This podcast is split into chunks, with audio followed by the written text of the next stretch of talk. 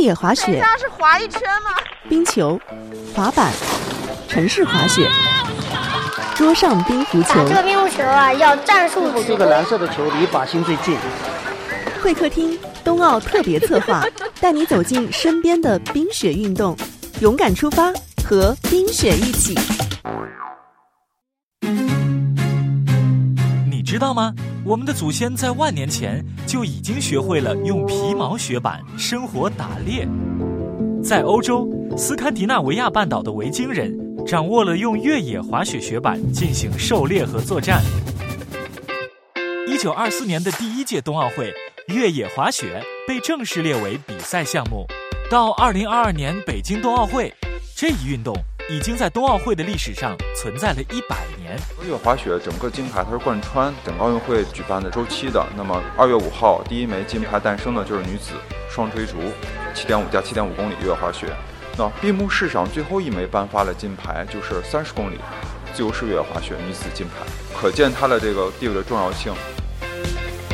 本期会客厅带你走进身边的越野滑雪。们你们等一下是滑一圈吗？跟不上你们的速度。基本上就是双杖同推，双杖同推。这是我第一次体验这项叫做滑轮的专业运动。身旁的教练告诉我，它和越野滑雪一样，是一个需要用到全身六百块肌肉的全身性有氧运动。我们平时训练的场地就是田径场，不管刮风下雨。然后比较理想的路面呢是柏油路，柏油路呢因为它有起伏，它更接近于雪道。滑轮和滑雪，越和越滑雪接近度百分之九十。那我学完轮子之后，和和上真正的雪板有什么差别吗？就是它会有一个适应性的训练过程，就可以想象成自动挡和手动挡的概念。对，如果你会滑轮的话，你肯定能滑雪；然后会滑雪未必能滑轮。你现在的话看着他们很很稳，等一下让你站一下，你就 很有感触。这个能站得稳都是很难的。一个在旱地。一个在雪上，由于运动的相似性，如今滑轮运动也被用于越野滑雪在非雪季的一项特定训练。这项运动的开展也给很少下雪的南方创造了雪上运动的地利和人和。可能雪板是不是速度会更快一些？对对对对，是的，速度更快一点。那会不会更不好控制身体呢？对对，因为轮摩擦是轨迹是确定的，而整个雪和雪板在。摩擦滑行中，雪板永远在抖动，在平衡和失去平衡之间找到一个路径。二零一八年十一月，镇海实验小学组建了宁波第一支越野滑雪校队。虽然队员们都是稚气的一零后，但在越野滑雪的赛道上，他们都已经是经验丰富的选手了。你们学这个多久了？两年半吧，四年了。哦，三年级开始就最早一批。学员，你觉得自己滑的怎么样？还可以，有什么改变吧？我感觉我俯卧撑能做更多。我感觉我运动会拿金牌变轻松了。他都破纪录了。哦，是吗？破校纪录。转弯的时候只能单单脚转弯，单脚转弯。那你怎么选的？我妈叫我锻炼体育。就就后来就选上了，然后就坚持下来。嗯，那你觉得这个运动难不难？还好吧，就是刚开始上轮的时候很难站稳，越到后面之后就就感觉游刃有余。对，有参加过比赛吗？参加过，就比如说市市赛还有省赛。市赛就是在陆地上也是穿这种轮滑的，然后呢，省赛的话就是在冰雪大世界那边在雪上滑的。第一次选拔赛是二零一八年的十一月二十号，每年校队呢会有二十个人保持的，然后呢，其他我们会招新的也招二十个人，二十个人作为预备预备队员。哦，我们之前呢是最早的时候开班的时候是三年级，因为从三年级开始的，然后现在呢我们从一年级，一年级二年级呢我们作为一个兴趣班。普及为主，让他们有了兴趣之后，或者有些学生他特别有天赋呢，那也可以进入校队。教练林科宇是宁波首位滑雪登山国际大赛的获奖者，如今他作为中国滑雪协会滑轮推广委员会的委员，也作为宁波市冬季两项运动队的领队，逐渐在学校培养和推广起了越野滑雪这项运动。我们在一八年的时候，国家登山队成立了滑雪登山，然后慢慢的就接触了这个项目。后来换我们国家申办冬奥会成功之后，然后呢，国家队也慢慢重视了这个项目。体育总局领导说了，你应该到浙江那边去发展，因为我们东进西展南扩嘛，然后到这边来帮我们培养一些苗子。他选拔的标准是什么？从他的身材比例，嗯，然后体能，一百米、八百米都会让他跑一下，然后投球或者俯卧撑，都会从这几个方面来给他们考核。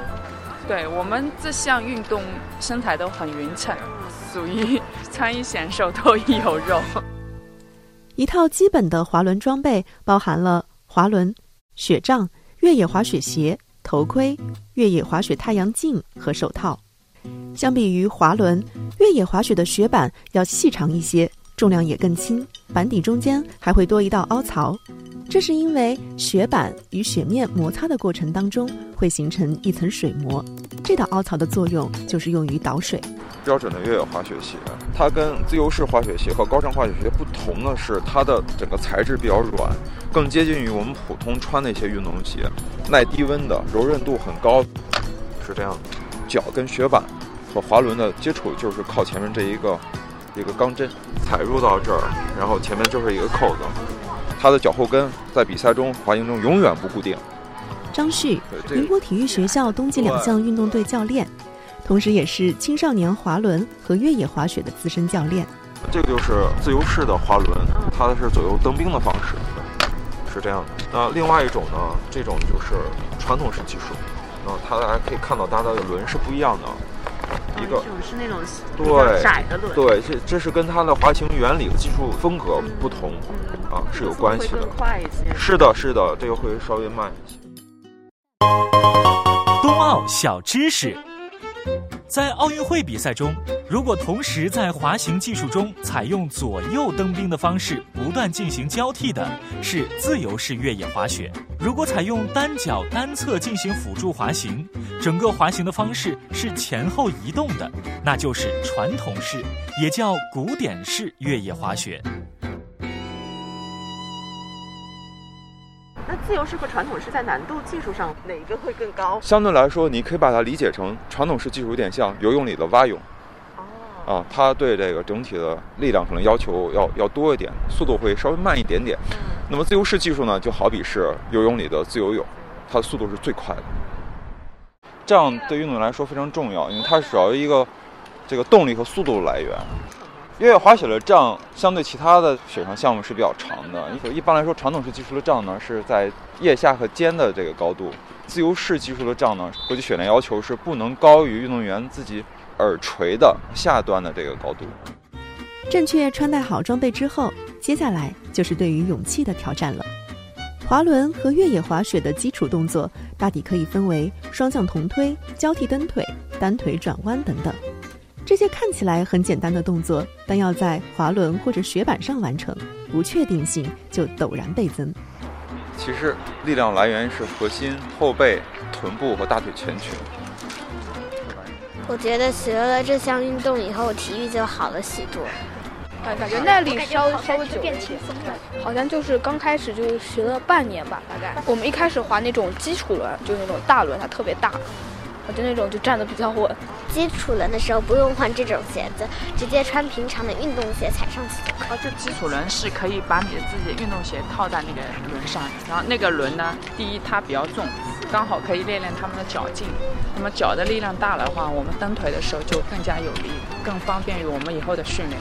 不要看看只是左右好像在蹬，其实它的很多动作都是很细微的，所以他们说需要半年。半年的话，基本上能掌握就基础的还是，大概通过一年左右才能全部掌握。啊，因为相对来说，越野滑雪它的适应人的年龄范围非常广，从六岁到八十岁都可以。而且它最有优势的就是它跟赛艇和游泳并称为现代体育运动的三大全身性项目，啊，是非常好的一个有氧的一个技术性运动。北京成功申办冬奥，带动了三亿人上冰雪的热情。国家提出的南展、西扩、东进的战略目标，也在不断推进冰雪项目的发展。镇海区实验小学早在2018年就将越野滑雪和滑轮纳入了常规课程。大的背景下面，呃，习近平总书记说三亿人上冰雪嘛，然后我们学校里面的一些家长有这样的支持嘛，才能够让我们有这样的一种推动的一个力量。那我们课程呢，主要是包括两个方面啊，一个是国家课程跟那个。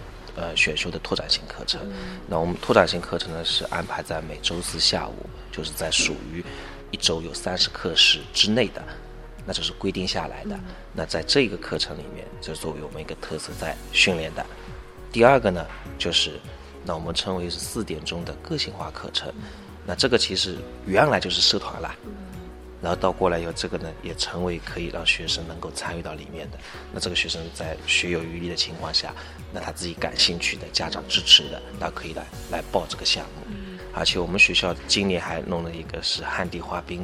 那其实滑冰跟滑雪是冰雪项目的两大类嘛哦。这一特色也让镇海区实验小学获得了由教育部颁发的全国青少年校园冰雪运动特色学校的称号。镇海区实验小学副校长郑建伟告诉我们，除了要做好学科引导之外，学校也为冰雪进校园做足了准备。在镇海区实验小学，有专门存放滑雪和滑轮设备的设备间，还有用于日常训练的操场和室内场馆，聘请专业教练团队，采用国际上先进的训练体系，一方面培养学生们对冰雪运动的兴趣。另一方面，组建团队开展专业的训练，代表省市参加全国性的比赛。最早的时候，我们去了亚布力，这是全国青少年冬令营比赛。嗯。然后呢，浙江省总共七个名额，然后这七个名额全都被我们学校拿走了，就是我们这边派了七个学生去的，他们都跟我们去过亚布力、北京鸟巢，拿到了全国第四、第五，都拿到过了。不低调的说，在整个华东地区，也就是江苏、上海，然后安徽和浙江，我们宁波队是水平最高的滑轮和越野滑雪，就是青少年组，我们有绝对赢的把握啊！我们起步一是早，二是我训练的非常系统，一直采用的是挪威和俄罗斯的这个训练体系和方法来进行实践啊，这是很关键的。在疫情之前呢，我们也陆续请过。瑞典、呃，丹麦的和这个俄罗斯的这些外教啊，也是跟我们孩子进行这个分阶段的进行一个专项的一个训练。就是我们按说这一路走来的话，都是呃借鉴着冰雪强国的经验做下来的。这是越野滑雪的场地，标准的场地和滑轮的标准的比赛场地是三部分，一部分呢是上坡三分之一，理想的，然后三分之一是比较平坦的起伏路面。呃，那最后一部分三分之一就是带弯道的下坡。冬奥小知识：二零二二年北京冬奥会共设有二十六个越野滑雪项目，包括越野滑雪、冬季两项、北欧两项，共产生二十六枚金牌。传统式与自由式的越野滑雪金牌分布数量几乎均等。我们之前有个教练，他现在是在国家集训队备战奥运。哦，备战奥运。对对对，是的，上学期来给他们代课了。为什么喜欢郭教练？长得帅。不是，他们两个 一看到我被郭教练吧，就特别开心。那个胡硕言，他以前都不怎么说话的，然后呢，现在呢就变得特别的，特别的活跃，是吧？是的。对我们之前还有两个外教，一个弗拉基米尔，一个叶格。大概有多少常规的教练在带这支队伍？校队目前只留下我们两个了，因为其他的有两个都去国家集训队了。等于说冬奥会结束之后他们会回来。对对，还会回来。还有两个呢是外教，外教的话现在被关在国门外，都过不来。我们现在非常缺教练。像这项运动全国性的比赛，每年会有多少场？如果排除疫情的影响，正常在一九年看的话，每年至少有两场重大的赛事。夏天肯定会有一个类似于就是滑轮的这样一个全国青少年的比赛，但是现在还没有正式变成一个青少年十六岁以下的一个系统化的优组比赛，就是锦标赛。那冬季的话，会有更多的选择，一般会有两场以上的全国这样青少年的越野滑雪比赛。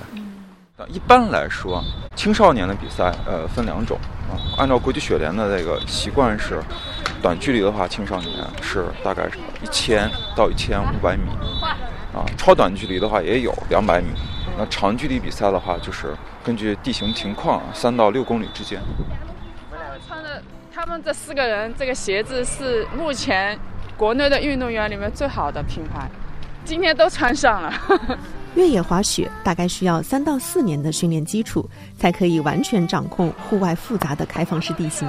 但是，将滑雪作为一项终身技能，就像骑自行车和游泳一样，它对于意志力、专注力。体力或是身心都是一项很好的辅助训练。做这个工作呢，出发点刚开始是比较呃简单直接的，就希望让更多的青少年参与到我们这样一个很好的有氧的运动，就是越野滑雪滑轮里面。那随着工作的深入呢，一年年做下来，我发现其实有蛮重要的社会意义和责任的，因为也是啊让孩子通过这项运动自己有成长，啊变得更勇敢、更坚强。啊然后也更聪明，因为个运动嘛，就会啊让你自己身体发育啊，大脑发育更好。呃，另一方面呢，就是说也是啊给国家这个相对薄弱的雪山项目提供一个很好的一个后备人才的一个梯队，这是有巨大一个社会责任。嗯，之所以会有这么充分的师资配套、常规的课程教学，它是不是也是基于就宁波？对于这项运动，或者说这种冰雪进校园的一种支持呢？因为这其实也是很关键的。是的，这就是二零年夏奥会，宁波一个城市拿了五枚金牌，夏奥会已经显现出来了这个工作的成绩了。说这并不意外，宁波体育局他们是非常支持我们这样的新项目啊，奥运这样的竞技项目在宁波落地生根，给了我们不少的帮助和一些指点，包括跟各个区的体育局。和这个文体管理局的接洽也好，包括各个学校，学校有很多学校，他有意愿啊，有想法，他想引入这样的竞技项目，一步一步的进行落地啊，组建那个各个学校的校队。相对于传统的冰雪强省，以系统的训练方式组建青少年竞技队伍，宁波的这个做法，在全省或是长江以南的城市，已经走在了冰雪项目发展的前列。除了镇海区实验小学，目前宁波已经开展该项目和即将在二零二二年开展和组建校队的学校已经多达十所，参与人数从二零一八年十二月至今已经发展为两千四百多人。冰雪进校园的成果和价值也正在展现。这就是国家从顶层设计开始做这个高水平运动队进入到九八五和二幺高校里面。其实也在进行尝试，和已经有这个想法要进行一个改革。也就是说，当顶层结构和这个策略转变之后，针对这个高考的这个体系去选取优秀的学生，那它的标准到底是不是唯一的？也就避免我们一些优秀的学生，文艺和体育上，那他取得的一些非常好的这个成就，能不能证明他也是个优秀的学生，具备进入到九八五和二幺高校里面？呃，这也是国家想引导的一个。接下来未来的十年，中国一个教育的一个想法，我认为其实国家已经在积极的在迈出这一步了。比如双减政策实施了以后，改革的深入，这是留给所有人要思考的问题。他们毕业之后有没有可能进入更高的，比如说省队呀、国家队的可能性有多大呀？那其实那个杨广森，你说已经是国家二级运动员了，是吧？呃，如果去评级的话，他就可以，因为。在省赛中前三的话就可以去评级，已经毕业的，我们最强的一个六年级的几个学生，这不都已经毕业了吗？希望不久的将来，也会有更多人和这些孩子一样，享受冰雪运动带来的快乐。